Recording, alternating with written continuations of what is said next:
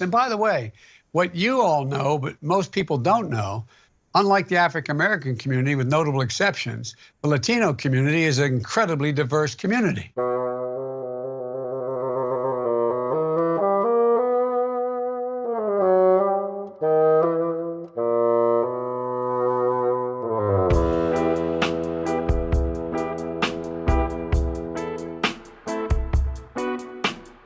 I'm Garrett McQueen. I'm Scott Blankenship. And this is Triloquy, the podcast taking you from Mozart to Megan Thee Stallion to macaroni. In 90 minutes or less. Hopefully today. uh, you know, not too much about Mozart today, actually, but uh, as we record this, Scott, uh, is the day that um, his Jupiter uh, Symphony premiered. And I actually uh, enjoy uh, Mozart's Jupiter Symphony, Symphony number 41, if you want to go and listen to that. So, quick shout out to Mozart, you know, so we are talking a, a little bit about so called classical music today. Um, I always thought his late symphonies were better, though. Yeah, and they're so know? fun to play. That's really why I appreciate them a lot. But even mm. listening to them, but he was, really you know, cool. when he was writing those last few symphonies, he was like mounting a comeback, you know, because he his popularity was was lagging, yeah, so he was then, trying to get his career back. Illuminati went ahead and took him out. Yep. Mm, so there anyway. you are. uh, shout out to the first time listeners. Uh, thank you so much for trying out Triloquy. If this is your first, Scott, what do you have to say to the very first time listeners? This is their first Triloquy experience. Belt in and just try to relax. Yeah, because we're just going with it. We're trying to break down barriers. We're making this stuff natural. Um, shout out to all the returning listeners, uh, everyone who's uh, gone over to triloquy.org to make a donation. I really appreciate it. You know, uh, right now we're um, working on, um, you know, sort of like advertisement sort of things and, and social media promotion. So you know, all of your um, all of your contributions really help us uh, turn that into a reality. I really appreciate everyone who's been uh, contributing. Let's just go ahead and give a shout out uh, you know, uh, to all the people who have been with us all this time. Yeah. Start telling people. You know, word of mouth is the best. Yeah, freedom is what we're working on, man. So let's do it together. I feel like I'm on a pledge drive at work. uh, dark shout out there to Joe Biden, who gave us the downbeat for this opus of Triloquy. Um, you know, despite what he says about uh, Afro American communities, we actually have a very uh, diverse uh, exploration of, of, of, black music and black conversation today. There is a, um, a composition um, uh, co-performed by Cardi B and Megan Thee Stallion that we'll touch on just uh, a, a, little bit, um, uh, mm-hmm. and, and equally uh, sexy, maybe less um, raunchy um, song that I want to talk a little bit about uh, by Victoria Monet. I had you listen to that. Yeah. Um, we're going to um, go over to the motherland, of course, uh, thanks to um, the Beyonce Giselle Knowles Carter, and uh, uh, also by way of William Grant Still. There's a, a, a really cool piece of music that uh, I can uh, bring in for that. Um, taking a stand for this opus of Triloquy is Portia Dunkley, the owner of Teeny Violini. she's going to talk about her uh, music teaching initiative in this COVID world and back to school and that sort of thing, um, and also about one of uh, her um, uh, initiatives uh, that she's doing in collaboration with the Knight Foundation. Um, and then, as far as movement forward, the Triloquy um, lots to get into so you'll just have to hang on for that um, so yeah if that if that does it for our little announcements here scott how about we get into movement one checking our accidentals here. So um, I don't know what kind of accidental. I mean, uh, a sharp, you know, just sharp reaction. Um, you know, sending out um, awareness, um, uh, warm thoughts to everyone over there in Beirut. I mean that that footage is is shocking to see. And you know how it's one thing for us to see it on the news and and get a reaction and you know go on about our day but you know that is their 24/7 reality. Just you know can you imagine? We we get grumpy about the electricity being out you know but their yeah. buildings are destroyed. I mean and yeah and their government was already like in a shaky situation anyway and you've got all sorts of politicians that are stepping down, uh, rightfully so, amid all of those protests that are going yeah. on because they're they've had it. Yeah, yeah, and of course, you know, with us, you know, being on the air well, when all of this is happening, and and uh, and afterwards, I'm always thinking about how, you know, as as classical music hosts, how um, on the radio how we can you know sort of uh, react or, or, or be a part of it. So you know at the last minute I'm I'm going through our library and unfortunately I wasn't able to uh, find anything by um, a Lebanese composer, but um, there there was some you know there was some music that I, I did find uh, performed by uh, Gao Hong and Issam Rafea um, that mm. was uh, really good. You know uh, Plays the oud, the, this Middle Eastern oud, so it was it was good to just get that aesthetic into people's ears so that you know their minds and their you know hearts were uh, was, were, were there.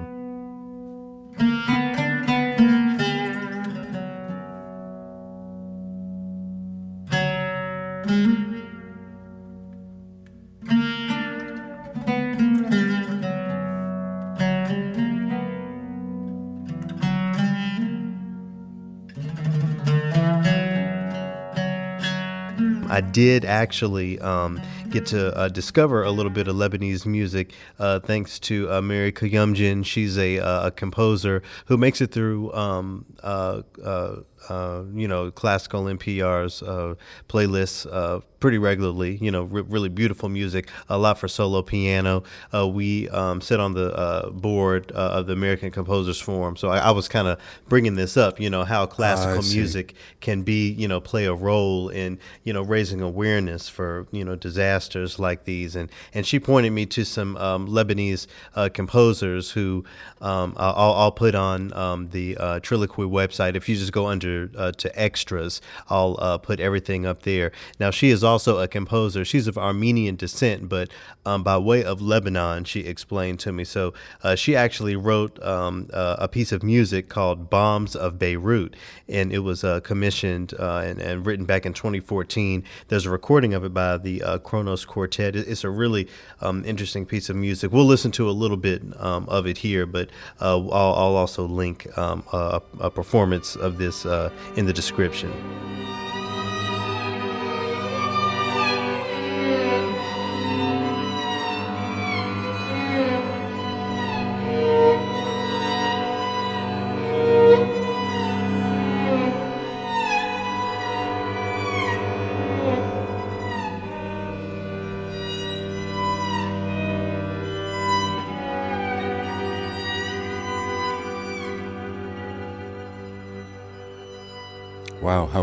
Prescient to hear that. It's Bombs of Beirut, you said? Bombs of Beirut, yeah. And this wow. is 2014, you know, yeah. so fast forward to 2020. They know. say that that's when all that explosives, that was right around the time. They said that it's been there five or six years. Yeah. Yeah. And the longer that kind of stuff sits, the more volatile it gets. Yeah. Like it intensifies. Right. Ugh. And you know, just again, the, the the point that I want to make is that we, as uh, advocates of classical music, you know, we aren't going to go over there and and solve the problems. You know, whether you know it's the fallout, uh, dealing with um, you know all of the people without homes and and injured, and you know, there's the political side of it. People um, asking for folks in leadership to step down. You know. Mm. You know, maybe maybe uh, classical music, so-called classical music, can't directly, you know, uh, uh, put those changes forward. But you know, there is a way for us to um, address and and acknowledge the artists who are living through that. You know, maybe if not directly, just you know through heritage and through you know whatever. And that's that's what we can do. So I think it's important to do it if we can. I think that the other thing that it offers is just keeping it in our minds because it's very easy to turn away from news that isn't in your backyard mm-hmm. or something that you're keeping tabs on. So if we just keep talking about it, then it's going to be front of mind for people. You know, even if they have turned to classical music as an escape, like right. some folks right. like to do. Right. And speaking of, you know, uh, keep talking about things. Um, justice for Breonna Taylor. While I'm thinking about it, it mm. just pops into my mind. I'm trying to still no arrests on that, huh? Not that I've seen. Isn't it pitiful? Like in in her own home, in her own home, asleep the the world is just fucked right now. Excuse my French, but um, you know, and and of course there are you know different sorts of disasters over here on on our side of thing with COVID and everything. Um, you know, uh, another um, young woman's name I want to say is Hannah Watters. Uh, she took that photo uh, in school, you know, down in um, uh, Georgia, outside of Atlanta, uh, got suspended, and then I heard that they undid the suspension, but then the school had to shut down for a couple days because of um, COVID running so rampant. I, this this is just You've heard the numbers, right? In the last the last two weeks of July, thousand, nine-seven thousand elementary school age children got the virus. And as we kind of touched on maybe last week or the week before, it's one thing to get it and recover, but there is long term damage and maybe long term damage for these kids. Look, And you it don't it seems know. like every other little kid has has asthma anyway, you know. so if if you add other uh, respiratory issues to that, you know, it's and and and we're only um, how, how how how are we preventing that by sending all these kids into these buildings and you know that's of course turned into a political thing you know sending kids to school versus not but look i don't i don't have any kids but i just want the kids to be safe and it doesn't seem like that's it No. So, but it's going to have to be a hybrid system. It's not going to work everywhere. I mean, uh, teaching at a distance isn't going to work everywhere. And it's, that's not a one size fits all situation. but then the poor kids who need school you know who need that meal That's where they're getting that- the meal. That's where they get their internet hookup. You know, what about Yeah. the what about kids that don't have technology at home? Yeah, I mean, and and, and I guess I will shout out St. Paul City Schools, or I don't know. There there are a bunch of kids who uh, live next door, and every week there's a school bus that comes by with lo- it's loads of food and you know gallons of milk and all Okay. this stuff. And, Okay. You know, so I mean, but that's here locally. I can't speak to what's happening down in Georgia or these other parts of the country where COVID is exploding. Look, COVID is not gone. Co- COVID is here. It's chilling, having a party outside, just tw- twerking. COVID is just twerking everywhere. it's not funny, you know, but it's. I'm but- just but imagining a twerking virus. that sounds like a band, the twerking virus, or like a symphony or Called something. it. The twerking virus. We called it. Yep. okay, so now we're getting into symphonies. You know, back to school, back to work for some of these orchestras, right? Yeah, you had that. You found that article about the Philadelphia Orchestra having their first in-person recital. Was it this week?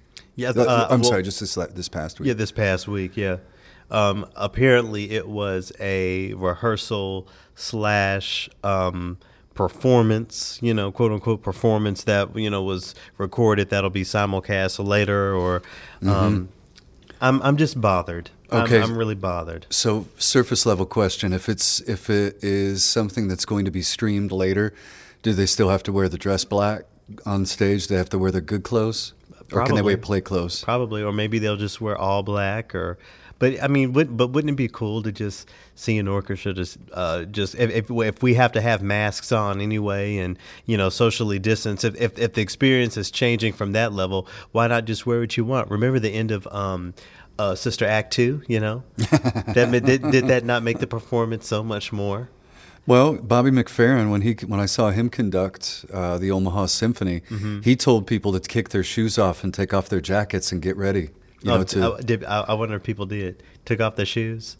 uh, everybody in the orchestra did. I watched it happen. Oh, he asked the people on stage. Right. He uh, he he put the scherzo to Beethoven's Ninth Symphony. He had the librarian tuck that in there because he was about to conduct one thing and then turned around to the audience and said, "Have you ever thought about what it would be to go to a concert and they just started playing something that wasn't planned?" and everybody's like, "Oh, what has he got?" And then maybe that might be something cool to see virtually. You know, as far as far as trying to get eyes on Mm. orchestra screens. You know, just see you know uh, musicians so physically distance as best they can together, just reading something.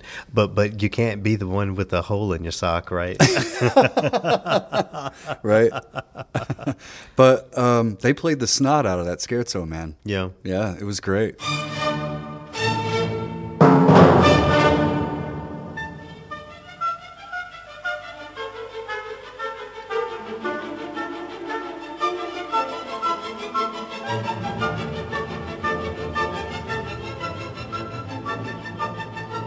Okay, so we kind of followed the rabbit off the trail there. So uh, orchestras back to work. There was another orchestra that went uh, back to work. I'm forgetting right now. I don't have the article right in front of me, but I guess the bigger point is a lot of these ensembles are really trying to see what they can do moving forward. And uh, we were talking about this earlier. MLB, you know, baseball mm-hmm. tried it out and is now having to pull back, and we don't know how that's going to impact other sports. And they're talking about that for collegiate, you know, uh, sports and all that. I, I, feel like maybe we're at the beginning of that for orchestras. A lot of these ensembles are trying it, um, and and might just see that there's no way to actually safely do it, especially as every day we're learning more about the coronavirus or learning that we know less or how can I say that? You know, learning that there is more that we, that don't, we don't know a know. lot about it. Right. We're right. we're learning you know, what we don't know. Yeah. And that other article that you sent along for me to take a look at, um, I was shocked to find out the flute. Right. Well, you know what? It was a dual reaction. Yeah. So so so that second article was basically about uh, what instruments um, spread those aerosols, you know, those droplets more. So mm-hmm. you know, obviously, if a string player is wearing a mask, you know, there's nothing really floating around. But for the wind instruments, is different, and it's actually interesting. You know, just as a uh, as a side note, I've been uh, working with orchestras and talking with orchestras that, um, like the Philadelphia Orchestra, are uh, moving forward the best they can um, without without wind instruments. I think for the Philadelphia Orchestra rehearsal and virtual performance, there was one uh, wind player, but um, you know they're doing strings only things. So you know now we have to talk about the you know marginalization of wind players or what you mm. know all, all, of the stuff that it's creating. But anyway, sure. um, uh, when I first read that, though, I thought, really, the which, flute? Which, yeah, which instruments spread spread the most? So it's the flute. That I would, yeah, I would have assumed maybe the tuba or the trumpet or something like that. But there's all, all, that the tubing for it to right. go through, and the flute, you're just blowing it right out. And I'm a plumber's son, so all of a sudden I start looking at that, and then I remembered in band, you know, they got the the spit valves, you know, so all that's collecting on the inside. So seeing as how the flute is how long? What? Two and a half feet, maybe something like that. Yeah. Okay, so that's the shortest amount of plumbing that you have for the aerosol to get out. So I guess it makes sense. And but it's not even going out the end of the flute. Right. It's, it's going guy, right. It, going right out of your mouth. If you think about how you play the flute. Okay, know? so there's no like exhaust that comes from the end or I anything. Mean, I mean, it may be if you're covering all of the tone holes, but you have to, you know, keep in mind that you're blowing right across this thing, so it's going from your mouth out in, in into the air. So the most of the air. conductor is the one that's in the line of fire, or the, or the person sitting in front of you. You know, the flutes sit behind like the second violins and violas you know. oh man, the violas so always get the short in. end, don't they? Breathing right in their face. And then, of course, you know, the flute plays a very important role in that Mendelssohn Scherzo, you know, so you couldn't have that without the flute. So now we're talking about what um, repertoire looks like, you know, in this COVID era is is uh, you know in a hundred years from now, when the musicologists are looking back, they look at the COVID era. You know, they have to, you know, the years 2020. It'll just be a matter of fact. well, you know, there was a virus back then, so most of the music was written for strings only. You know, they didn't blah blah blah. You know, won't, won't that won't that prove to be an interesting sound in the uh, yeah, think about the history that's, yeah, that's yeah, going to be this written. spot in history. Yeah. But it, but anyway, um, so if you play a wind instrument, play it at home or play it play it outside, you know, not close to anybody. I don't know. You know, I've been trying to play more um, and and not spend so much time like mindlessly scrolling scrolling on social media or something yeah. like that. So I've been trying to learn the Ableton software more and also playing more guitar. I'm starting to get a little arthritis in my right hand, and that's bothering me. Mm. Um, I'm not I'm not able to play finger style. But don't pull a Franz Liszt and try to do something. And no, Schumann was the one that oh, that did was that. Schumann. Yeah, he uh, wore a chiroplast, mm. which is a, a, torture device to strengthen. I, I think it might have been something to help his span and it ended way. up just messing up his whole ended thing. up messing you up see? his hand. You see, um, you know something I've been leaning. on, You know, speaking of uh, at home practice and and whatever, um, playing something that you like or that you want to play. You know, and or or something that you feel engaged with. You know, it just you know you can you can do more with it. I sat in in front of my keyboard earlier today. Um, and just put down, you know, a, a little bit of this um, this song I'm actually going to talk about uh, in the second movement today.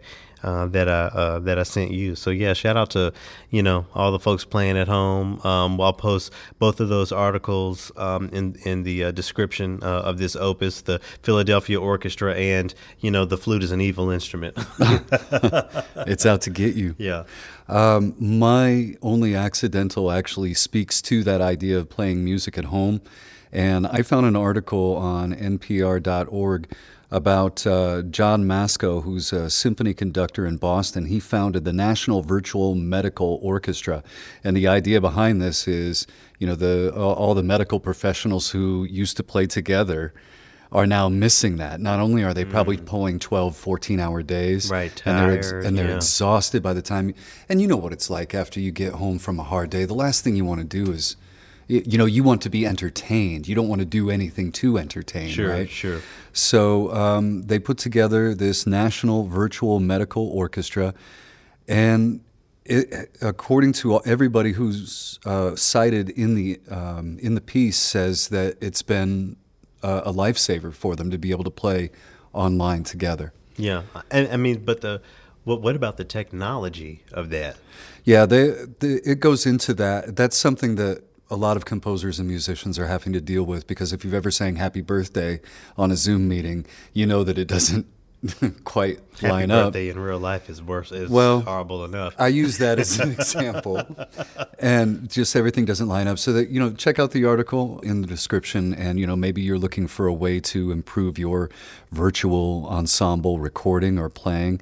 And um, they've uh, got a nice little video of uh, it looks like a nonet. There's there's nine players. Are, are they performing a nonet? Are they? Um, no, it's not a nonet. It's just there's so many of them playing, and there was only so many oh, Zoom sure, screens sure, that could sure. be seen at one point. So Scott, 2020. I, I am listen. I'm exhausted by 2020. I mean, whoever would have thought you know the technique of you know getting your virtual performance chops together and learning how to mix. And i mean thank goodness for the technology you know we'd probably really lose our minds. But you know shout out to the doctors playing virtually. Um, I, I, th- I, think it's you know I, I think it's great. Um, i think it's you know it, it's it's wearing down. It's wearing down on me. And and you know i have the privilege of not uh, you know professionally, you know, doing that anymore. So, you know, the stress of, you know, well, come three months, four months, where's my paycheck going to come from? Or, mm-hmm. you know, these orchestras who um, still uh, haven't passed down any information. You know, I, I was talking to somebody um, uh, that plays in an orchestra out west saying that their orchestra has still not said anything. They're just kind of in the dark right now. So, mm-hmm. you know, it, th- th- thank goodness for you know uh, virtual ensembles and, and ones like these, and a special shout out to all the medical workers you know who are still finding time to you know do this. So yeah, uh, how, how, about we listen to uh, a little bit, a bit of this performance as we uh, move into uh, the second movement to uh, see what struck a chord this week.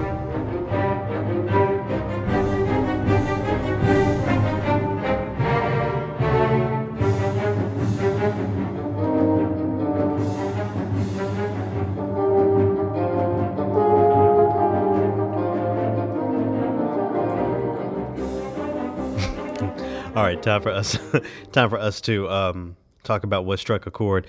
Uh, what struck a chord with me, Scott, was um, what struck a chord with all of uh, of pop culture America, and quite honestly, I am nervous about sharing any of the audio, even though the explicit uh, symbol is on this opus, because it's so so so raunchy. Say more, because uh, if it's the one that I'm thinking about, I still haven't heard it. Okay, well, um, Cardi B teamed up with Megan Thee Stallion. Yep, for, still haven't heard it. For a song called um, uh, WAP, Wet Ass. and you're gonna put a, a, nice meow there in post. So, uh, so actually, Scott. So what actually tickled me from the very beginning. So uh, I think that it, it, came out this past Friday. So um, when I came into the studio uh, to go to work, you asked me why people are tweeting uh, pictures of macaroni. yeah, that was. Uh, yep. So um, if if you wanted, uh, if, if you don't, if you can't grab that reference just from that, just go and check out the lyrics, listen to the song. I wanted to get um, just. I was saying, just not having heard it, I was saying WAP.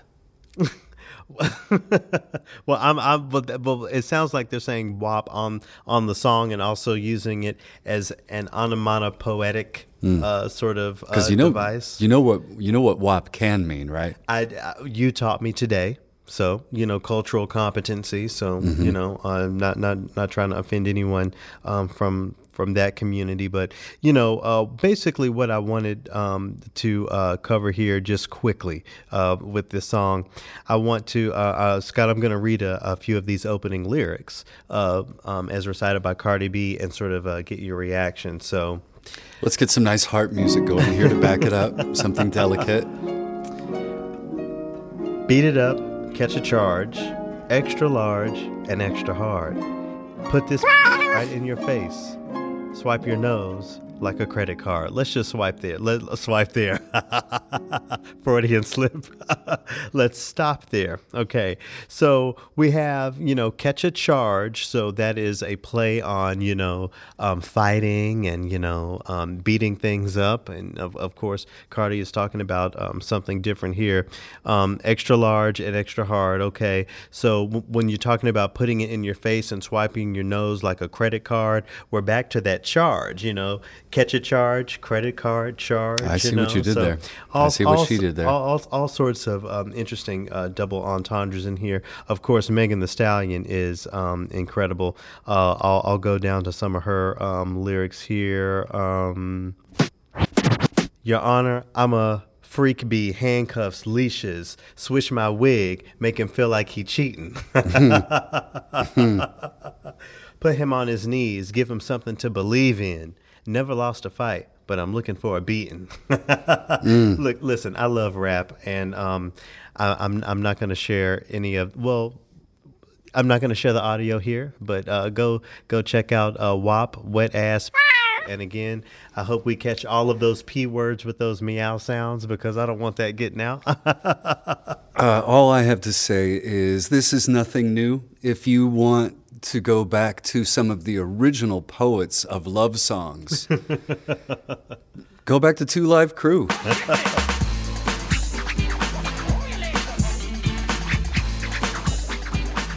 That's phenomenal. That's phenomenal that you know know and remember uh, Two Live Crew. Shout out to them. So, so one really sexy song that's a little less um, explicit. Explicit, you know, um, that uh, I did share with you, and you did uh, tell me that uh, uh, you took a listen to uh, is a tune called "Go There with You" by Victoria Monet. So you took a listen to this song. Mm-hmm. tell me your um, and, and, and the reason I'm sharing this, the reason it struck a chord. Um, just I'll quickly say that when I've gotten off work early in the mornings. Um, so you know, 6 a.m. I've decided to just take a nice hour long walk to kind of clear my mind, and I'll just go through some music, maybe spend that time listening to some podcasts. Mm-hmm. So I was listening to the Joe Budden podcast, and he shouted out this artist, and I decided to check her out, and and I really um, felt um, engaged by the music. It felt just nice and and um, cool in the warmest sort of way, and sexy as as I said, and um, some nice guitar in it. You know, a yeah. touch of rock. T- talk to me about what you liked uh, about this song. It reminds me of uh, the R and B and some of the pop that I was listening to in the late '80s and yeah. early '90s. Back to Brandy. Yeah, we were kind of talking about that last you know, week. Yeah. That that sort of era. You know, it's sweet. It's it's loving. It's like you know you're you're getting ready for date night or something. Yeah you know, and just the lyrics a better uh, a better way to be up in your face, a better way to scream your name, you know. So but, we're so we're touching on the arguments, but we're also trying to make it like you know. Let's, oh let's, man, that's some of the let, best. Makeup sex is some of the best, don't you think? Oh, okay, all right, all right. So uh, manscaping two weeks in a row, and now you want to go into that. Go into right. makeup sex.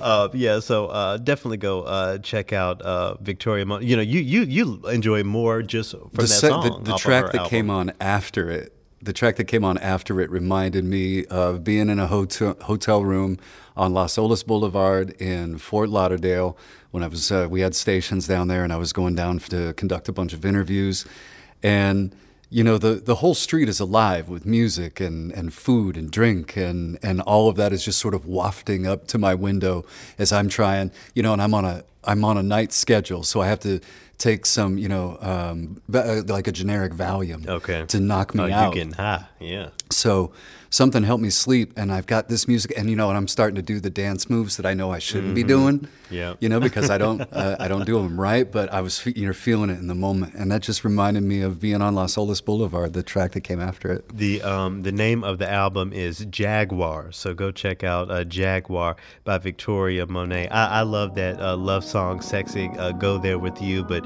you know you've made me excited about this sort of uh, song that you say is reminding you of some of your hotter days down Yeah. in uh, Florida. How about we listen to a little bit of that here? Went from hands on the wheel to hands on my thigh, hands on my body in the back of the Porsche. I'm in love with your fingertips. I reminisce places you kiss, girl. It's been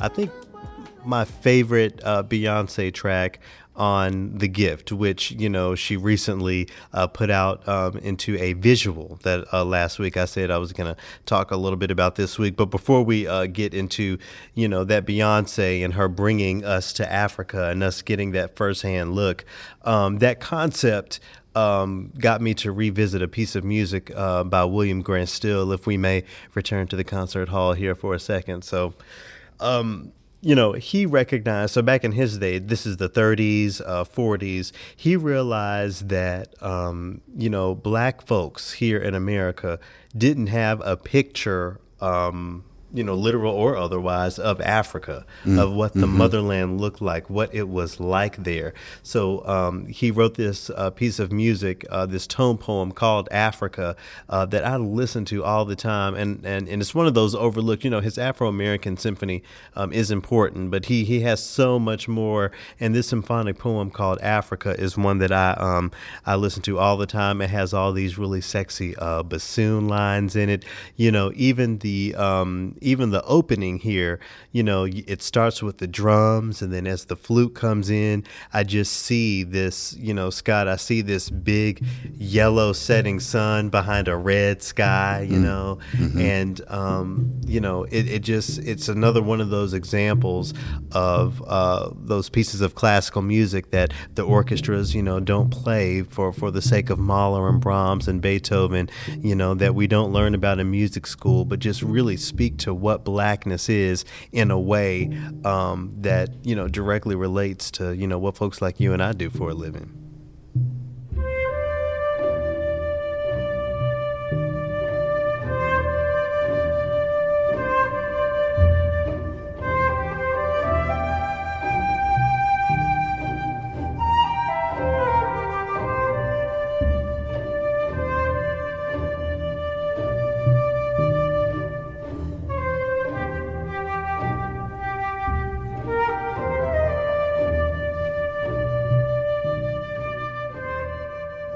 And actually, the opening of the second movement um, is my alarm. So when my alarm goes off at, you know, 9.15, 9.30 p.m., you know, I'm getting this beautiful bassoon line. Shout out to um, uh, uh, the Fort Smith Symphony down in Fort Smith, Arkansas. Uh, John Jeter, I think, is their uh, music director.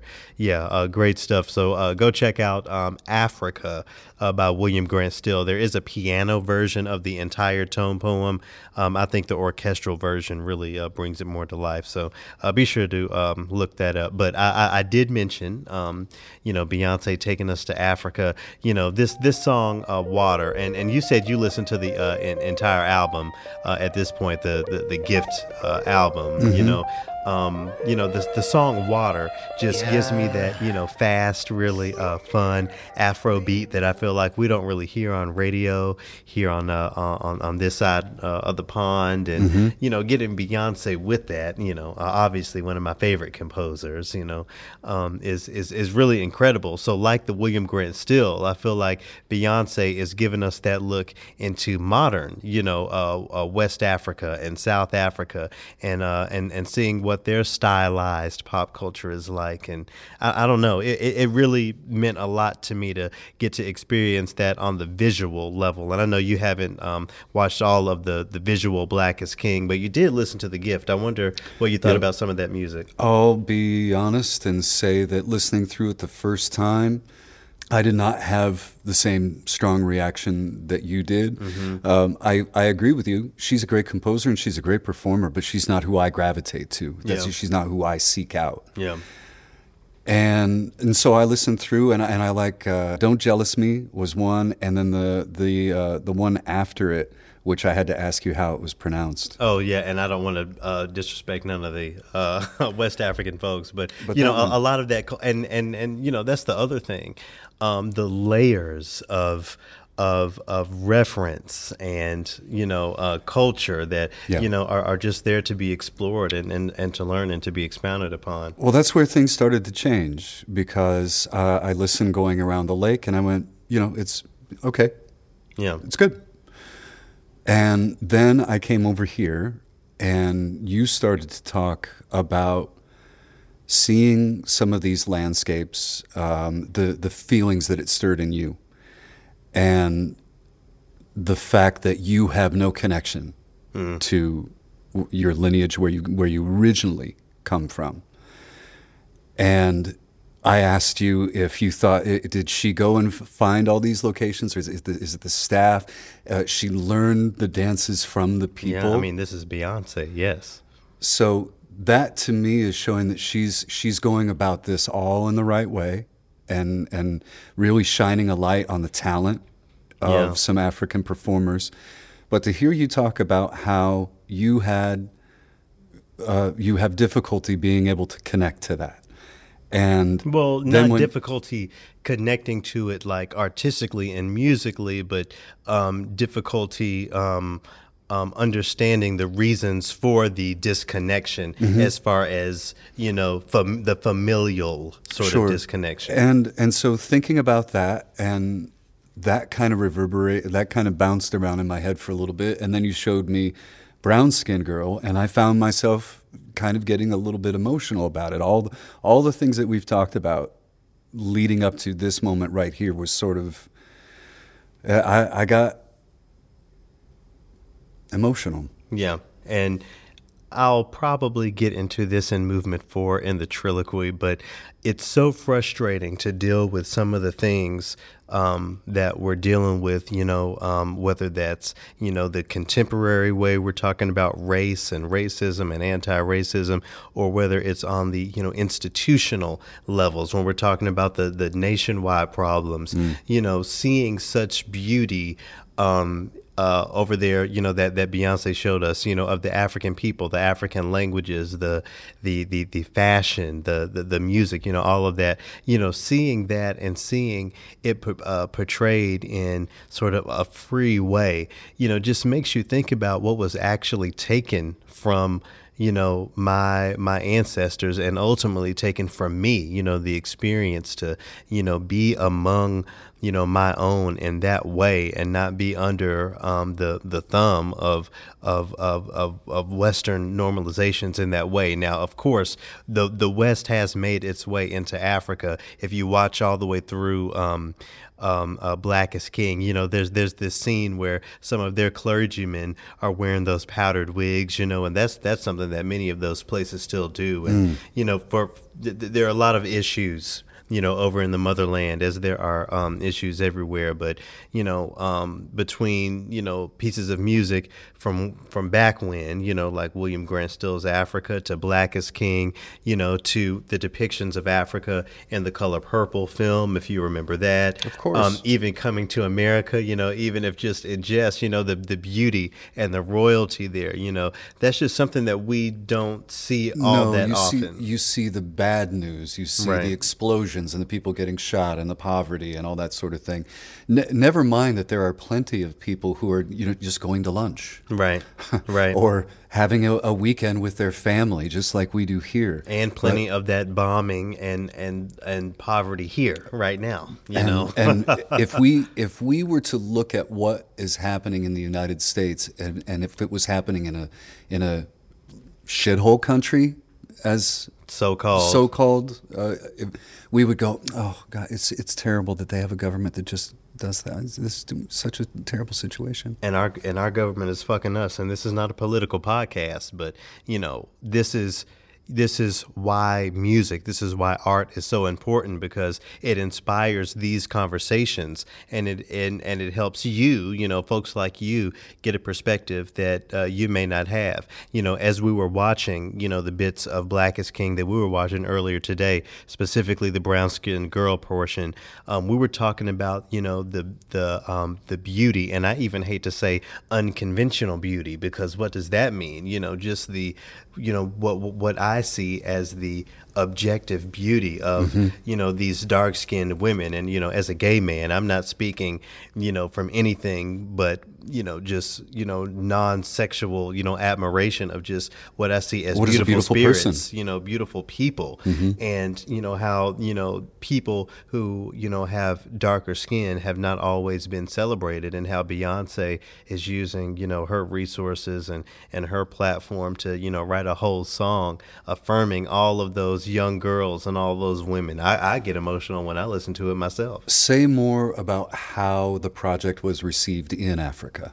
Um, so um, all I've seen is a reaction on on Twitter from you know from folks over on the African continent, and it's just you know gratitude to um, to see you know their culture and the music they love and the aesthetics they love on a global scale, and then you know for an artist like Beyonce to do that, an mm-hmm. artist that you know we we all pay attention to um, I think it's you know I think it's phenomenal. So you know uh, we're gonna uh, we're about to uh, transition here into our conversation with uh, uh, Portia Dunkley, you know a beautiful brown skinned woman herself, um, and, and and and we kind of began our uh, conversation talking about that. But um, aside from the um, you know the physical you know the pro-black affirmations in the song i think the lyrics are just really beautiful you know what what is what does it say i think i might fall in love it just depends on how you hold me you know it's a great line yeah i'd love to write a lyric like that can't let no one come control me. Keep dancing and call it love. She fighting but falling slowly. If ever you are in doubt, remember what mama told me. Brown it's extremely important. I definitely, um, I appreciate uh, what Beyonce has been doing in her career in the la- in the latter part of her career. Um, you know, affirming brown skinned girls. It's so important that we can see ourselves, you know, identify ourselves in, um, you know, in in uh, in pop music or in classical music or wherever. And I I love that, and I love that I'm a a brown skin um, brown skin girl bass player and that you know when i taught this summer i had other brown skin uh, bass player students mm-hmm. girls and then i i could see that you know they were up you know their attention was a little bit you know just kind of they were a little more attentive in class or they had they listened a little more atten- attentively to what i said because i looked like them they could identify with me and that's that's very important i didn't have that um, a lot when i was growing up and it's interesting that this song brown skin girl you know it's just like an anthem right now but when i was in college um, the song um, from aria uh, India.Arie's uh, acoustic soul album yeah brown, brown skin. skin yeah love that song yeah that really that song really kind of shaped how i started to see myself in college you know i started wearing my hair natural i started mm-hmm. you know just taking greater appreciation and a love for who i am so i think it's very important that um, you know, black women, you know, black men, everybody, you know, we just start, you know, affirming, you know, this this uh, identity, the beauty in brown, in brown skinned girls and women. So yeah, yeah, yeah absolutely. All for it. Oh my goodness! You know, so we first met um, at uh, Sphinx this past February in the yeah in, we did in the before for a time, as we've been saying, you know, before coronavirus took over the world. um, so um, for um, and and and you know, uh, we specifically met at uh, Sphinx Tank 2020. Right. Uh, mm-hmm. So, uh, would you mind uh, sort of uh, taking folks through what Sphinx Tank is and what project you presented at Sphinx Tank 2020? Right. So, Sphinx Tank is um, okay. So, it's an initiative by the uh, Sphinx organization, right? That happens during the Sphinx Connect. This is the this was the second um, the second year, and it's basically kind of like their rendition of Shark Tank, which I'm sure a lot of your um, your listeners are familiar with, and it's a way to identify the next um, the next uh, cultural um, innovator entrepreneur.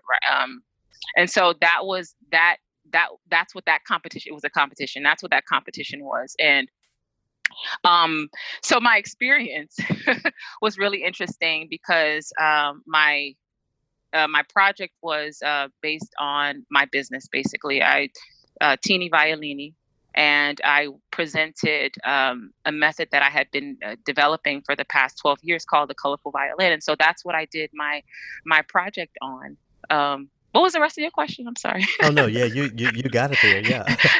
and, uh, and and you know you didn't um you, you didn't uh, win uh No, I did not, uh, right. 2020 but I'm sure there was some like residual benefit from just being on that stage can you speak to Oh, that oh yeah, definitely. I mean, I think for me, um, the practice of getting up there in front of this large audience of I don't know hundreds of people um, and being able to pitch a project was a, an invaluable experience for me. But then also um, connecting with so many other educators and you know and other Black musicians and artists who are like, yes, I see what you're doing. Yes, this makes sense. What card that that experience also led to a very i think it's going to be a very uh, um, um uh very meaningful um collaborative. Um i met um and you may know um, mariana greenhill. Oh sure. Um, yeah yeah, she's great great fantastic person. And so we she like kind of snatched me afterwards and was like we have to talk. And so we um you know we've been working on um collaborating um, together. So look out for that. Uh, i was able to work with her during the summer with her four strings academy camp uh, virtual camp which was actually you know it was something a little different for me um, because i never uh, it's for diff- it was difficult um, different for all of us because um, you know we had to pivot to a, um, a virtual uh, teaching platform. So hmm um but yeah that was one opportunity that um that kind of came out of that which is great. And so that took me out of my florida comfort zone. And so now it's just like okay putting you know linking me to a whole nother like to northern us area. And then also um one of the judges um jay simmons had said something to me during that time that i hadn't really kind of connected hmm um, before, and she had really kind of prompted me to think about my my my business um, and what I was doing um, in in reaching and changing my my target um, uh, to to um, to the medical field basically and so Hmm. which was actually interesting um, because it could use it could be used in so many different ways for uh, um, for music therapy and the way that I have built the curriculum it's for easy composition easy learning um, easy playing um, so in and it kind of tied back to a, a heart mission of mine um, to be able to go to use my music to, um, to as healing so yeah you know that was that was some enlightenment that happened during that time And, you know, and, and that's what was so attractive about the project uh, from my perspective. You know, just Mhm. how relevant and how engaging it was, and how real it was. It didn't it didn't feel like a bunch of kids just sitting around doing this thing that their mom told them they have to do. But you know, it was actually an engaging experience. You know, and then you also you know mentioned how COVID has forced things onto the virtual platform. yeah You know, I, I'm I'm wondering, you know, in this world of COVID, uh, of course, in this world of uh, continued conversation about racial injustice, racial equity, you know, how is something like learning to play the violin um, relevant to a little black girl or a black boy? How, how do you how do you make that experience something that really matters to them and their parents? Well, you know, for parents, it's it's you know, it's this um um how do I say this? Um it's the the the novelty of it or the prestige of um of being able to to make this instrument accessible to their kid, right? You know, every every parent wants the best for their kid. And so it's easy it's an easy convince um, it's an easy sell for the parents. You know, the kids, all they want to do is just take some strings, just start pluck, pluck, pluck, pluck. You know, they, it's it. That's it. You know, they just want to just kind of strum away. But then when you kind of when you when you break it down into the simplest form, for me, I use shapes and colors. Um, and you you teach them, okay, you know, about the the notes and where they go and how they relate to the string and how they can play their first song and whatever that is i think it becomes an extension of their creative voice right? And so you've now given them a tool to which they could you know like actually in some sort of way start to craft their own music you know? It's just it's it's it's as simple as if you give a kid a keyboard and then you just start you know get allowing them to just start um uh pressing keys and then look mommy look a b c d you know i mean you know yeah. they're just singing whatever and they're making their own music and so it's a, the same idea you know with little kids and my my target population or and i hate using that term target population sure, sure.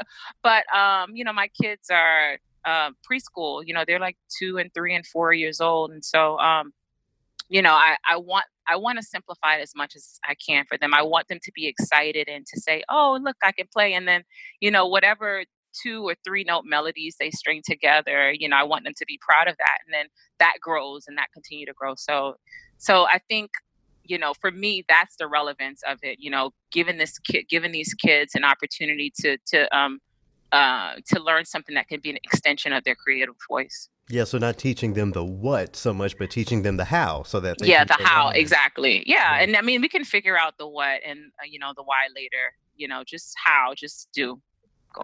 Mm-hmm. I mean, some of us, even in the professional field, still haven't figured out the what, you know. So, but, but, I, but I play bassoon, so. you know, I was I was there when Sphinx Tank Sphinx Tank was going on. I was there in the audience, and I was sitting next to Lecolion Washington, at the time and mm-hmm. you came out and you had everybody there making music in 90 seconds or less mm-hmm. and Le- Lecolion looked over at me and went uh-oh because i what i what i didn't know at the excuse me what i didn't know at the time is he was working with another one of the people participating the um, twin sisters from south america so mm-hmm. he, so he was like okay we got we've got competition here so i was curious if you could uh, does does the whole program move that quickly? Because I was really interested to think uh, to wonder what the, the the following steps were.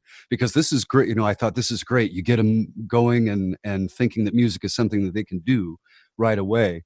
Um, do you have any entrepreneurial uh, objectives like to to go past that step? What are the what are the next steps look like in your method yeah, so um, rhythm is always the foundation. I think if we can start there and get kids, you know, just kind of thinking about rhythm and um, building on um, just get them to just kind of see it, you know, they're already kind of moving and shaking and they have their their own, you know, uh, rhythmic vibe, right? So you just try to kind of make it uh, present it in a way that for you is for me it's it's it's a, a I, like the most basic form most basic tangible form of theory right and so mm-hmm. like once i get them understanding and connecting because there's also a literacy component to this as well you know so once i get them making that um, visual connection and also making that internal connection then we can kind of start to branch off from there and then uh, can start to expand from there so the after i get them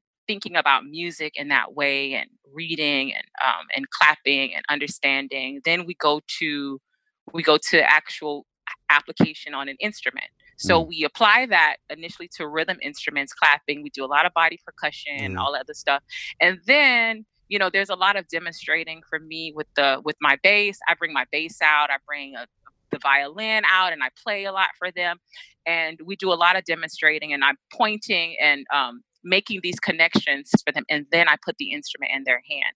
And so there's this you know i'm i'm stay i give, giving them dots dots and then in the process connecting them. And so they're learning how to play. So the way that i've taught the way that i've taught them or i presented um, um, the music to them is through colors, right? Mm-hmm. So each string is like it's it's a color that they identify with, and so now now we're playing. And then there's all this other stuff. We learn how to hold the bow. We learn how to be in community together. We learn how to mm-hmm. rely on each other. So there's all of these other steps that go towards okay, teaching them how to be a a good musician, how to be a good community member, right? But also how to be a good individual.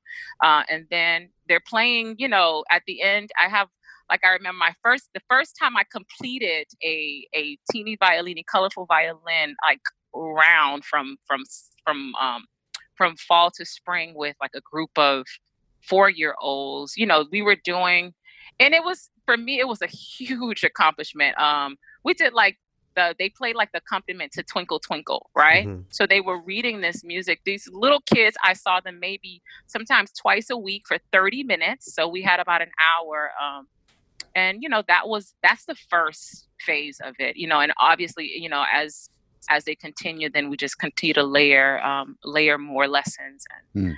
Um, yeah yeah the, the the you know the artistic side of it and the and the feeling of really enriching these kids lives is something that mm-hmm. i think you know all musicians really um, appreciate and yearn to do in their own way um, yeah I feel like a barrier there is um, the the sort of daunting task of moving over into the entrepreneurial world and you know yeah. doing the nuts and bolts side of creating curriculums and, and, what you're trying to do. I wonder if you can um, speak to um, that transition uh, in your career. What kind of pushed you over into you know uh, the entrepreneurial side of being a musician? Um, you know, I'm you know you know how you've gotten the the rep for being like an agitator. Sure. Uh, um, so I I can be a bit of an agitator as well, or I at least that's the impression that I feel like um, um, that sometimes people get from me. And so it's always been, you know, I've needed that freedom. I've needed the flexibility. I've always, you know, had ideas and wanted to try things a little bit different and wasn't always given the opportunity to do that or was met with a lot of pushback or you know just like well this is not how we're doing it now or blah blah blah. And so you know that gets aggravating after a while. And if you're a person that's just like man you know forget this you mm-hmm. know um i could just do this myself uh, or you know if you're not afraid to do that then you just at some point you just kind of make it happen you know for yourself. And so i think for me that was the push that I needed. I've always been, you know, like entrepreneurial minded, I believe. Um, even from like when I was a little kid, you know, like uh in Miami we have this thing where we put like salt and vinegar on everything, right? Okay. This was like back in the nineties. so, so, we like on mangoes and everything. Oh wow, you know? okay. And so you know, coming to school, um, I would have my little because we had a mango tree in a yard in like an abandoned lot not too far from where I um, where I lived in the neighborhood I grew up in and then we would swing sticks at the tree and collect mangoes and cut them up and then put a little bit of uh, salt vinegar and um, black pepper in it and i would take it to school as like a snack and you know kids would be like oh can i have some and i'm like oh um, sure. They go, can you make me some? I was like, you have to pay for this, you know. So hustling, that was like hustling from a young age. hustling. That's what I'm talking about. So, you know, back then it was just kind of like, okay, I'm okay, I can make money for myself. So and uh, so when I became an adult, you know, um, after having worked like a, like so many of us, like a bunch of odd jobs or whatever. And I was a, I was a good employee. I was a great employee. Don't get me wrong, but um, I just wanted something more for myself. I wanted to call my own shots. Um, but the flip side of that is when you call your own shots, you got to make sure you got to do the administrative stuff too. So you got to do the paperwork, you know, do the lesson plans. Like you said, you have to write the curriculum make sure people get paid on time because Ooh, yeah, you know man. you want and you make sure people pay you on time too so that's that other part more part. importantly right? you know it's it's so funny you know because scott we uh we often talk about how you know you come from the generation where it's very much you know get a job and have these benefits and you know and and 100%. as i speak to all the time you know it's it's you know that yearning for freedom you know some of us you know some folks like portia have the courage to actually do the jump but here i am still clocking so in basically, it's great it's basically fine. what you're saying is you, you two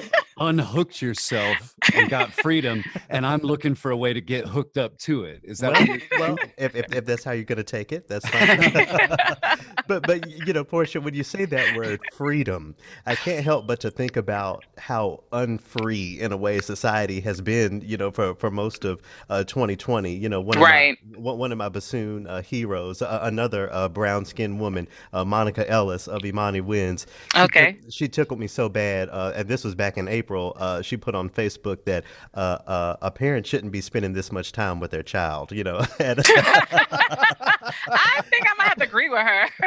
yeah, and, and, and, that's what I wanted to ask you. You know, you're uh, in in a you know in addition to being an educator and a business owner, you know, you're you're a mother. How how has has COVID impacted your uh, relationship with your own children? oh, oh my gosh, we are way closer than we need to be right now, and and, and she's great. She's 13 and um, just more it's like she's clingier now than when she was a couple years ago ago and you know like it's you know it's hard because you don't want um you want to make sure that the time that they spend at home is productive and not spent in front of like Netflix or Disney mm-hmm. Plus, you know, all day or on YouTube scrolling through videos. Um, and so we have um, my husband and I have like set, um, you know, some sort of like guidelines for her. Like she has to earn her technology app by practicing or reading or something like that, which he's when he's not home, like I don't always stick to that, you know. So I'm just like the pushover parent at this point because I'm too I'm trying to figure stuff out right now, you know. yeah. so, yeah. So you know, I I feel like this, you know, um, it's it's it's been crazy, you know. Like some days we'll we'll spend. She's she's like a very like family oriented type of kid. Mommy, can we sit? Um, you know, have dinner together. Let's play cards together. You know, and and I like that she reminds us to continue, you know, to take advantage of this time because, you know, and then it makes me think, you know, she's growing up. She'll be like 16 in three years, and you know, 15. You know, after that, you know, they won't they don't want anything to do with you. So how will I feel then, you know, looking back on this time? So I try to, you know, not you know, not um, complain about all the time that we have to spend together. Yeah. and and then we our, our our home is big enough to where you know I, I'm like I'm in what we call the dungeon right now, so that's our practice room space, and um, she could be in her room uh, and you know away from me, and so we can come together when we need to and just kind of separate when we need to. So so I went yeah so so so i wonder how uh, uh, the evolving relationship uh, between you and your daughter sort of impacts the way um, you see uh, projects like teeny violini being applicable to the home. You know you talk about you know earning privileges and you know mm-hmm. the relationship getting tighter. You know how how how does that uh, how do those ideas impact the way you see this as an at home sort of teaching initiative especially considering you know covid and everything that's happening Right. You know, um, I think that this is an opportunity. Uh, Teeny Violini is an opportunity for parents and um, and their kids to really kind of you know bond and get together because you know ultimately our, we are our kids' first teacher. Their first musical experience is you know when they hear our voice or when you know we're you know singing you know a lullaby or whatever song whether it's in tune or not who cares you know like all the kid is interested in is you know, is um, connecting with their parents' voice. And so I think that, um, you know, what this evolving relationship between me and my daughter and, um, you know, and how it's impacted Teeny Violini is just that, you know, it's like, okay, so whereas I was in the classroom before and, you know, parents were not necessarily involved in, you know, in the musical experience with their kids, it was almost only through like our recitals and programs that they saw and then they were there with their cameras, with their video, um, with their uh, um, iPhones and whatever, iPhones you know. and mm-hmm. everything. You know, not really paying attention, just trying to capture the moment. Right. um, which is another now, conversation, but right, which is another conversation. but now this is an opportunity for parents to actually see, you know, how to engage with their kids in a very meaningful and musical way. And so, um, I think that's also a blessing you know, with all of this in a way that I think, you know, Teeny Violini can help you know, just really uh, uh, bring about the importance of music and the fa- like family music making. So, yeah, yeah. What do you think is the um, the future of that experience with all the kids and the classroom and the you know the, the parents with their their ca- I, I always revert to saying camcorder because that's what all my videos were camcorder as a kid. You know, is Don't is get me started? Yeah, all right, yeah, whatever it was in the film strip, Scott. Or, you had to draw those pictures real fast. Uh, no, but I mean, but do you think that's that's over? And and and I guess this is just my way of sort of segueing into the uh, the conversation of going back to school. You know, I am not a parent. I don't have kids, so I hate to you know imply you know my lack of you know experience to you know what other parents are doing, but. Right. Sending a, a child back into any school right, right, now just seems really scary to me. That doesn't seem like yeah. something I would be comfortable with. What what are you, what what are your thoughts on that?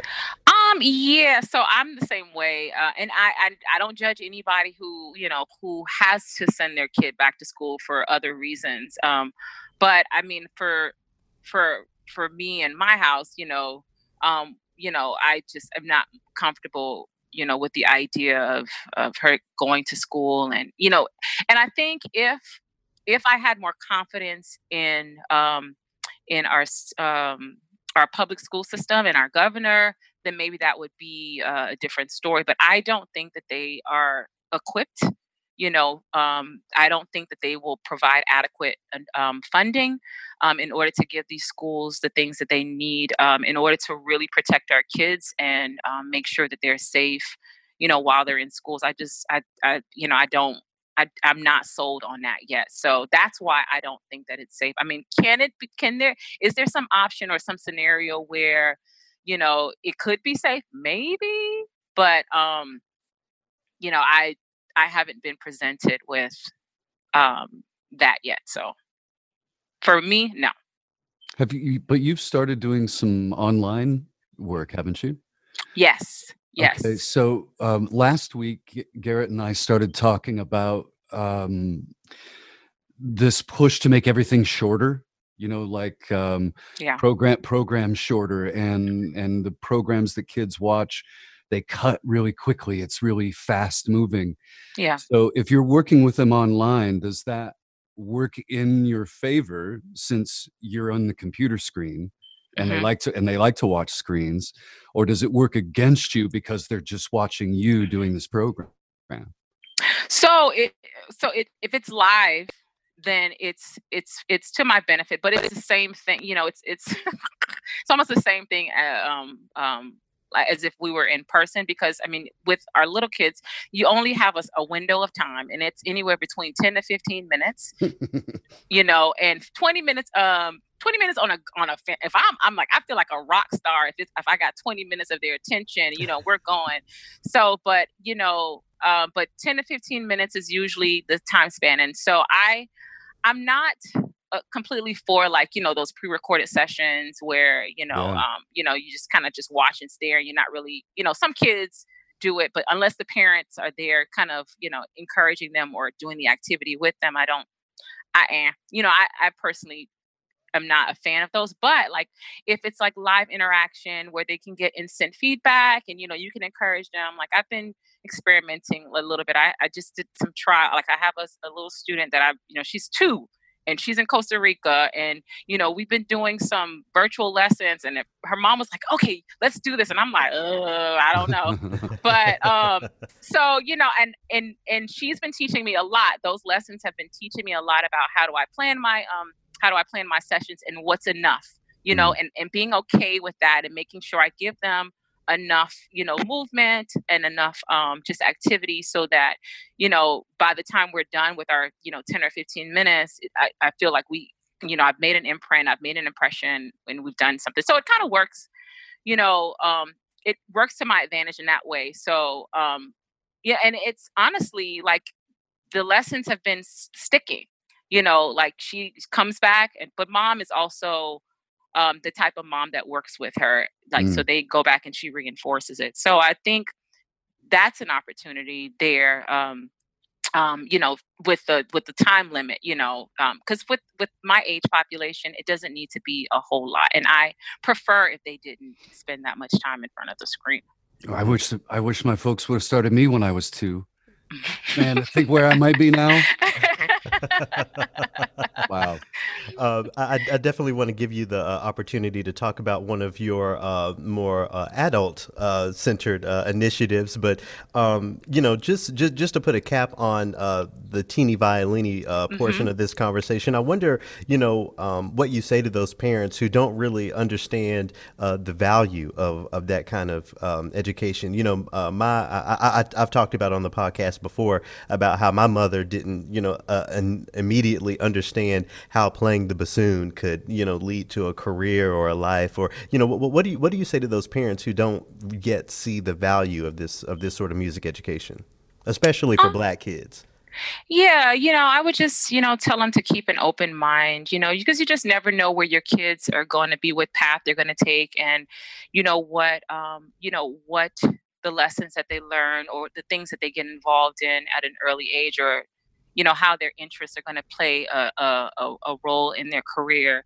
So like i i love um, jamie foxx right? And mm-hmm. so i don't know if you ever heard like an interview and this was like this is me paraphrasing the interview but he always talked about like how his grandma um, would um, encourage him you know in his piano playing and his um, acting and everything and he would just take these things and put them in his little toolbox you know? And then like you know and so so he had all of these these uh in in music you know sticking with um, piano you know and he's such a great musician um sticking with piano and and and singing and all of these things were you know even though they weren't really at the at that particular time they, he didn't really see them you know just you know doing much for him career wise right. um but later on you know now look at him you know when you you know when he's on the stage i mean he could he's a solo man act you know he's he, a one man show anything, yeah he can do anything you know and it and he and he provided so many streams of revenue for himself because you know he his his grandmother you know who pro- i think he said that she was like a laundry lady or something like that. She was you know she didn't have much of an education but she had the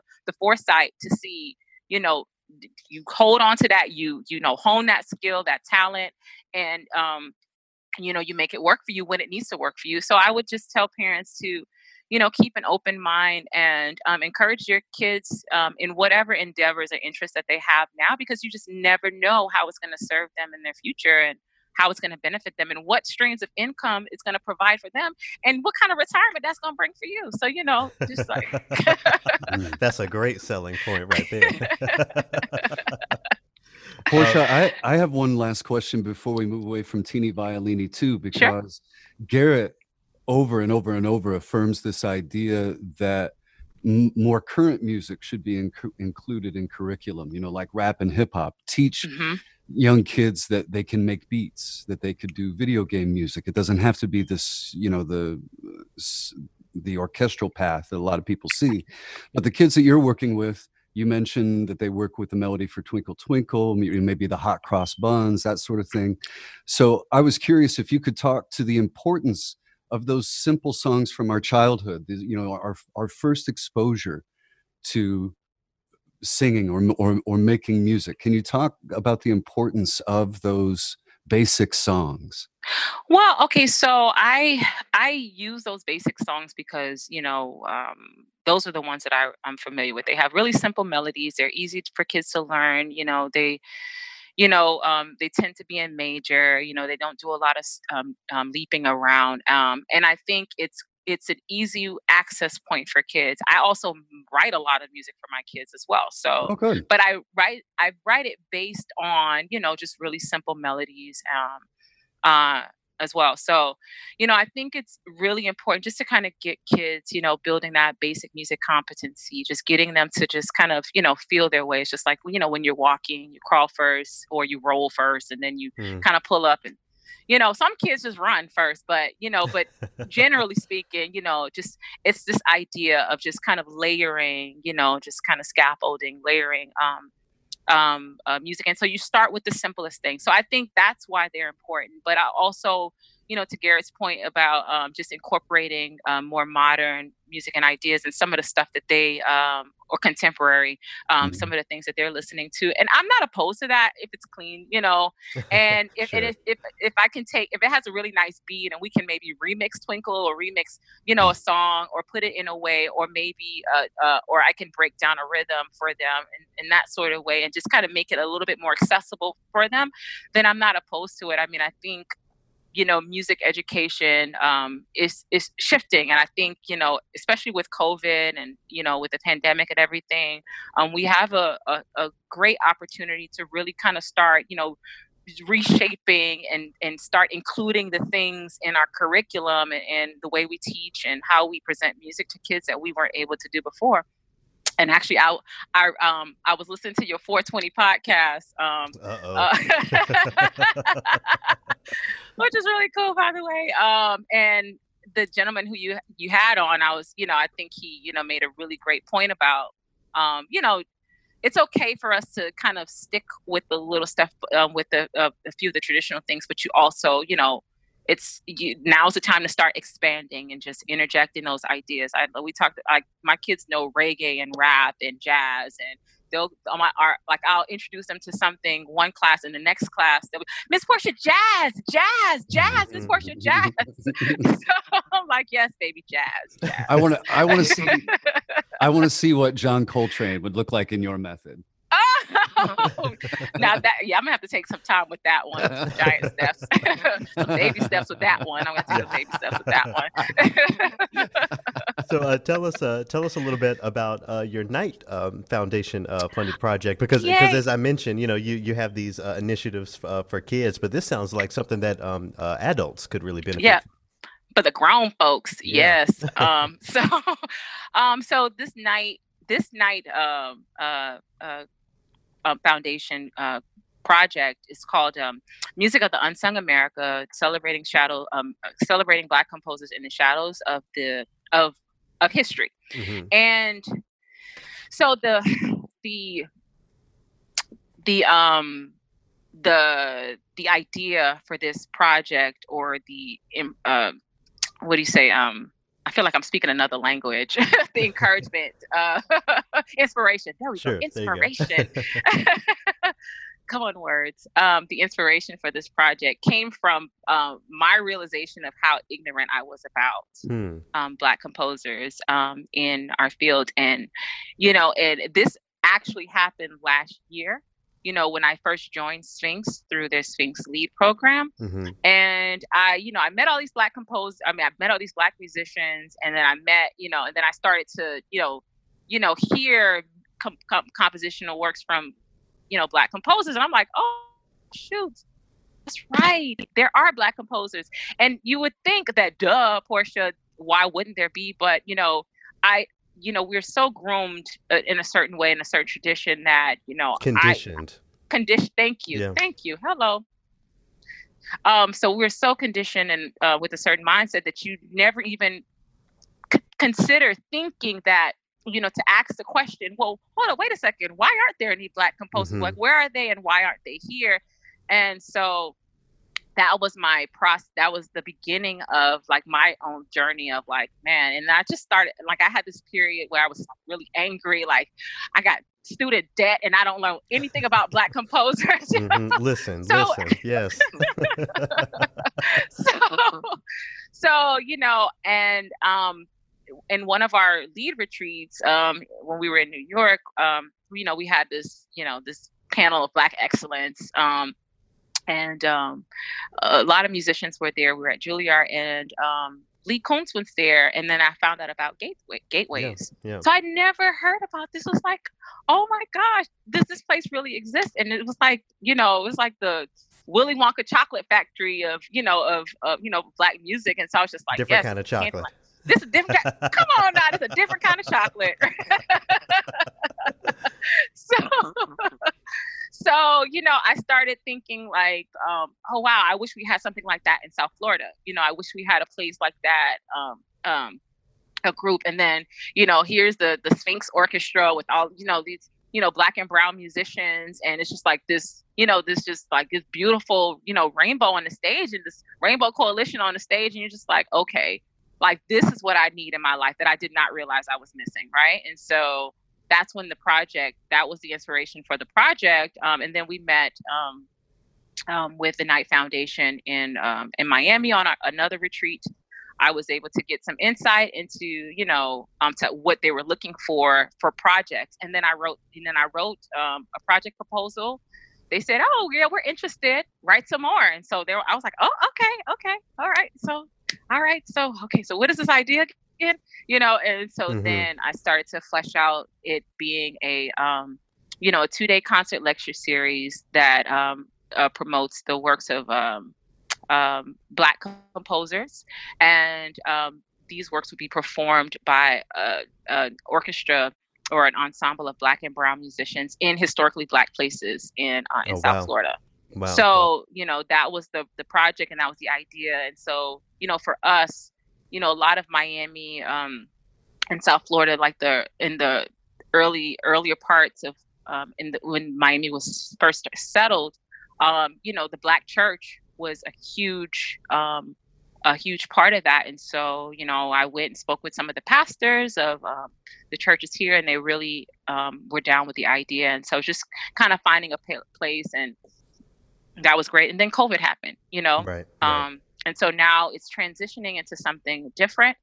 You know, I'm working with a friend of mine, um, Tevin um, Barlow Chapman. I don't know if you know him. He's uh, the new exec, newly uh, uh, executive director of um, the the DC uh, Opera. Okay. Okay. So anyway, but he's a great guy. He's a great guy, and um, and he uh, so we've been working together. He's my Sphinx lead brother. So we've been working together on the project, and um, uh, just really trying to see how we can adapt it in this new era. So it's instead of having it in um, in black spaces or maybe we will do live streaming in black spaces it's going to turn into like a four or five part um, concert live part um, live concert streaming and it's still going to be providing opportunities professional paying opportunities for there black and brown musicians because i am listen, don't I don't I don't play with people's money. Don't play with mine. I won't play with yours. I promise you. You work with me, you will always get paid. gotcha, gotcha. That's good to know. how can um how, how can folks um find out more and and donate uh, to this? Oh yeah, uh, so definitely the the Knight Arts Challenge grant is a matching grant, and I'm in the process of raising the um the fifty eight thousand matching grant for that. So um, matching dollars for that. Um, you can if people want um, are so inclined and would love to donate and help this project um, you know come to fruition you can um, I, there's a link um, well you can go to the miami foundation. Um, they're my fiscal sponsor for this project. Um, so you can go to the miami foundation and do a project search for the for the unsung america project fund and you can make a donation there and then I'll I'll make sure to have uh, links and all this information in the description of this episode, and also at triloquy.org for folks to find that. And then yes. how can um, and then how can parents uh, learn more about uh, Teeny Violini and how they can uh, get their kids involved? Well, I'm so glad you asked, Garrett. uh, um, I am on all social media platforms: um, Facebook, Instagram. Although I'm not as active on Twitter, um, but Facebook, Instagram, I guess that's yeah. Those are the platforms. Teeny Violini. Um, you can um, do a search and definitely like my page. You can send a message um, or uh, DM me. Uh, right, DM me or instant message me. Um, yeah, yeah, I think that's know, what the kids are saying, right? DM. The DM, yeah. um, and I would, you know, promptly return your call. You know, your your your message or your call, or you can email me at um, Teeny Violini, T E E N Y V I O L I N I uh, at g, gmail.com. And that's probably the quickest way to get to me because my, my email is always um, open on my, on my phone or on my laptop or something. So um, yeah, and you can also visit the website, um, teenyviolini.com, www.teenyviolini.com to get more information about programming and what I do. Um, or you can friend me on Facebook, Portia Dunkley, you know, send me a message and say, Hey, I, I heard about your program. Yeah, let's talk. Uh, so I'm pretty, you know, open. Um, and those are the ways that you can definitely reach out to me and yeah, just give me a holler. Yeah. Well, thank you so much for being on Triloquy. you know, uh, folks love to rag on the state of Florida, but you know, you are you are proving that there is so much value down there. thank South you. This, this is my mission in life, Garrett. Okay, this is my mission in life to prove that we have sense down here. and, and, thank you for reminding me about the uh, India.Arie. I think I would give that a listen uh, again. Oh, oh, that whole album is everything. Okay, yes. Thanks so much for talking with us. It was definitely my pleasure and an honor. Thank you both for inviting me to, to be on your show. this was fun. Brown skin, you know I love your brown skin. I can't tell where yours begins. I can't tell where mine is. Brown. Okay, once again, shout out to uh, Portia Dunkley. Thank you uh, so much for being on. I hope y'all will check out everything she's doing uh, uh with Teeny Violini and also um, her uh, her project in collaboration with the Knight Foundation. Uh, great to talk with her. Um, and and as you mentioned in the conversation, Scott, you were there in mm-hmm. Detroit, mm-hmm. you know, for her presentation at Sphinx Tank. Caught my attention. she was like, first, and I went, yeah. boom. There, there's your setting winner. The, setting the setting the bar. right. Yeah. Yeah, so I, I, hope she gets all the things because she is really doing it. And and again, I'm glad that she uh, brought up that uh, India.Arie song, uh, "Brown Skin." Love that. um, you know, quick shout and, and shout out to John Del Vento, uh, who she mentioned from our uh, 420 opus. Um, before we get into the triloquy, I just wanted to have a little giggle with you. Uh, shout out to Jeffrey McNeil, you know, the Phantom, you mm. know, who who's been a triloquy a little while ago. He got on. Um, on Facebook and said there needs to be an ode to the Joker and Harley Quinn called Clown Skin. he is silly. Shout out to Jeff. All right, let's get into this triloquy. Okay, we're trapped. Everyone for himself. What I want to just, you know, quickly say at the beginning of this triloquy. So, you know, one of the podcasts I listen, and, and this isn't a like an angry triloquy, but, you know, a, a vulnerable, you know, true and real. So, you know, one of the podcasts I listen to every week is called uh, The Read. You know, folk, most folks know it. They actually took a uh, an unannounced two week break and came back and talked about, you know, how the stresses were just, you know, piling up and having a, a forward facing job you know you know having mm-hmm. having having a gig where you're talking to people and you know trying to be that positive energy or whatever you know how that can be taxing in this world where covid is not going anywhere. You know this racial injustice is not going anywhere. You know the the, the financial challenges being put down on you know none of that is going anywhere and it's getting taxing.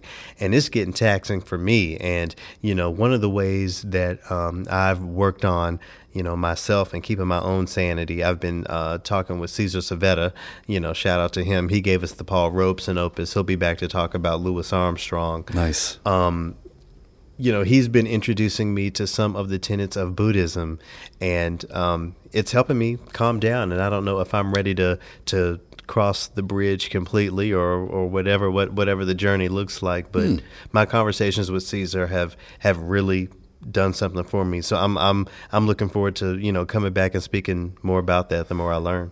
Can you give a snippet? Is there one tenet of Buddhism that's speaking to you? Is there what what is it that you're you're digging right now? Well, the biggest things that we've been exploring are the ten worlds. So you know these different um, uh, uh, sort of statuses um, mm. with the bottom, you know, or with you know, with I, it's hard to even say bottom and top, but you know, with one extreme being hell, you know, just being in constant frustration of something, and then you know, the other end being you know, enlightenment, you know, not being worried about you know, life's challenges and all that sort like of thing. Like Nina Simone said, to live without fear. Amen. Yeah. So I'll I'll, I'll come back with more on that, but I just wanted to make sure uh, I, I mentioned that.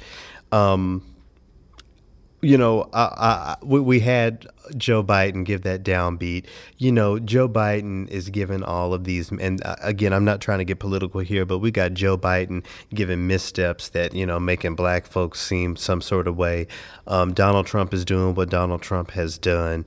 You know, what what are we? What what reality is, is, is this? What what are we to do? We are in an episode of Black Mirror. Yeah, yeah. And then you know, as we tape this, there was an executive order a couple days ago with you know the cancellation of payroll tax and, um, you know, what does that mean?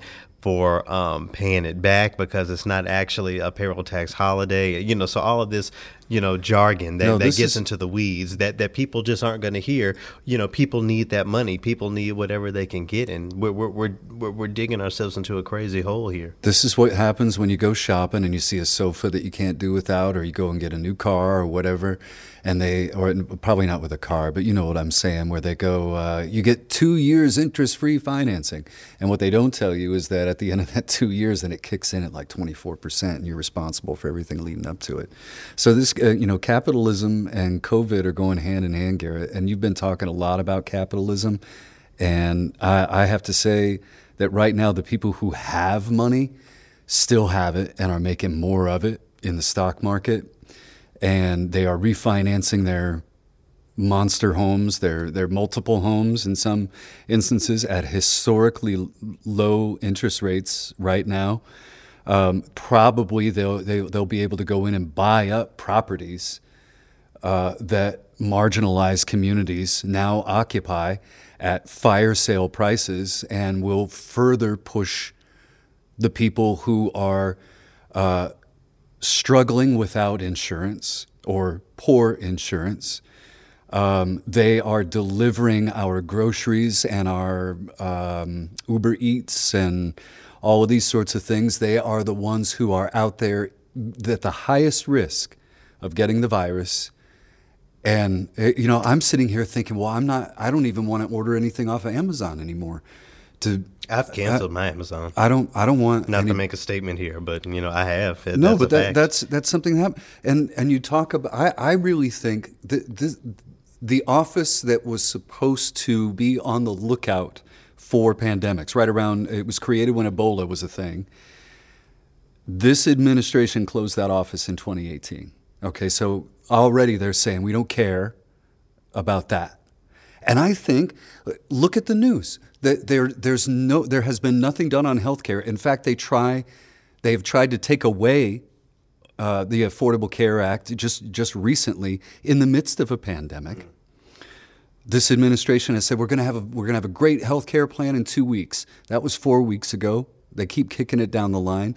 I think they're going to let this ride because the biggest hunk of people that are being affected by it are poor and minority.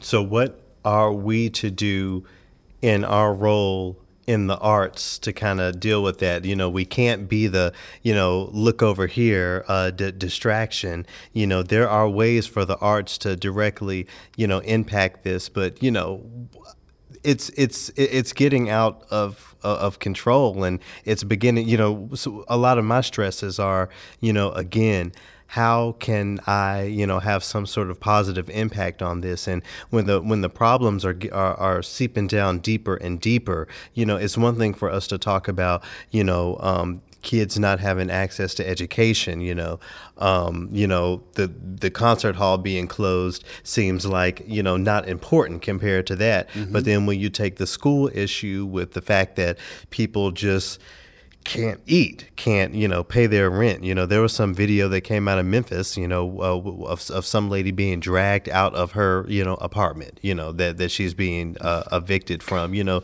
we we are in trouble. We are in trouble, and we have to find every way we can to make this better for each other. You know, in, in, in whatever way we can.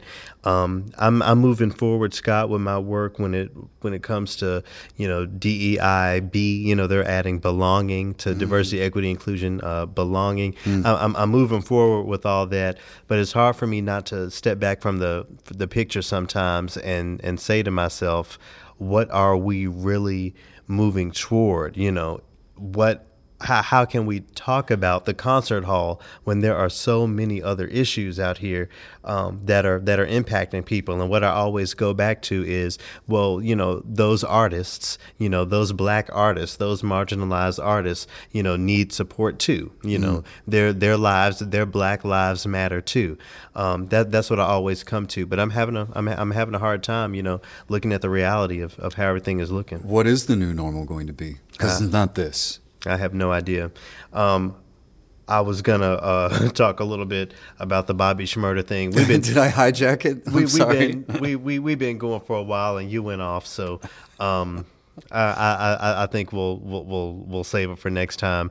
Um, thank you th- thank you for listening. I know so, sometimes we kind of ramble, but I guess my final little word here is. Um, you know, batten down the hatches. We got a shit storm coming. Um, hopefully, not before next week, though.